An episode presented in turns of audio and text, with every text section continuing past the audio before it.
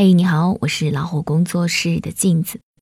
周国平曾经说：“对亲近的人挑剔是本能，但克服本能，做到对亲近的人不挑剔是一种教养。一个人是否有教养，看他对父母的态度就知道了。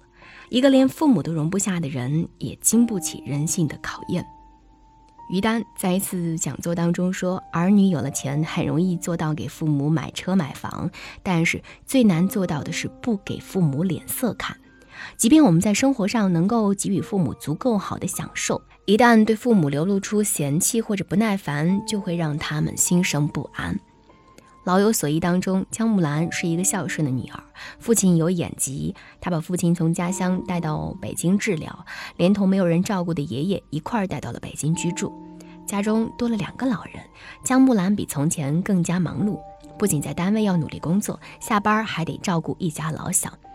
当她被同事栽赃陷害，丢了工作，求职屡屡受挫，父亲又带着女儿月月去欢乐谷玩，摔伤了胳膊的时候，他心中的委屈和心酸一下就爆发了。他对父亲怒吼说：“你为什么要带月月出去？你明知道自己眼睛不行，在家待着不好吗？”你已经老了，别再逞能了，能不能不要给我添乱？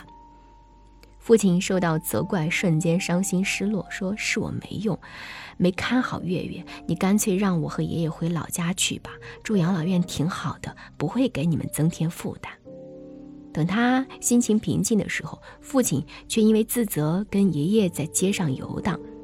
江木兰非常后悔自己伤了父亲的心，一个劲儿的向父亲赔不是。胡适也曾经在我的母亲当中写道：“世间最厌恶的事，莫如一张生气的脸。把生气的脸摆给亲人看，比打骂还难受。”我们常常都会忽略了父母对我们的包容，在他们面前控制不了自己的情绪。著名作家史铁生因为双腿瘫痪，变得非常暴躁，经常对他的母亲发脾气。可他的母亲哪怕身患重病，都要照顾他，临死都对他放心不下。母亲去世之后，史铁生感到痛悔。他说：“我真的想告诫所有的孩子，别跟母亲倔强。我已经懂了，可是却来不及了。多数儿女能给父母买房、请保姆、带他们吃大餐、去旅游，却很难做到不给父母脸色看，对他们抱怨、流露出不耐烦这样的态度，总是会深深地伤害父母的心。”不管我们有多少钱财，有多高的身份地位，或者在外面受了多大委屈，都不要把坏情绪发泄到父母的身上。我们要学会从内心深处尊重父母，对他们和颜悦色，让他们感到由衷的快乐。善待父母，学会接纳不完美。车尔尼雪夫斯基说：“既然太阳上也有黑点，人世间的事情就更不可能没有缺陷。”人非圣贤，孰能无过？父母也是凡人，都会犯错。他们观念守旧，与时代格格不入，也没多大能耐，有时还严厉又固执，让我们时时都想逃离他们的束缚。电视剧《幸福一家人》当中有这样一个片段：房天意要和生养他三十多年的父亲断绝关系，他理直气壮地对父亲说：“我靠的是自己的努力才有今天的结果。”他嫌父亲只是一个面馆的老板。同事比他资质平庸，却能平步青云；别人不需要那么拼命，仅凭背景就能比他混得好。他责怪父亲每天只会对他嘘寒问暖，他在外面遭遇不公时，却没有能力助他一臂之力。父亲由生气到满怀愧疚，老泪纵横地向儿子鞠躬道歉，说是爸爸没能力，对不起，我就这点本事。年过半百的父亲像一个委屈的孩子。这一幕让无数的观众看了潸然泪下。很多现实中的孩子也像房天意一样，抱怨父母没有学识、没有资源、没有本事，让他们飞黄腾达，让他们在外人面前感到卑微，对自己的家庭背景羞于启齿。其实，普天之下又有多少的父母是位高权重、大富大贵的呢？大多都是挣钱养家的平凡百姓，能把子女培养成人，父母已经拼尽了全力。随着年龄渐长，阅历渐丰，我们要慢慢懂得，平凡是人生的常态。我们的父母也许没有多大能耐，可是却是人世间最爱我们的人。小时候，父母为我们遮风挡雨；长大后，我们也要为他们撑起一片天。一个有教养的人，不是抱怨父母的无能，而是学会善待父母，接纳他们的不完美，有他们爱的助力，才有我们坚实的步履。怀感恩之心，珍惜拥有。张小娴说：“为什么我们总是不懂得珍惜眼前人呢？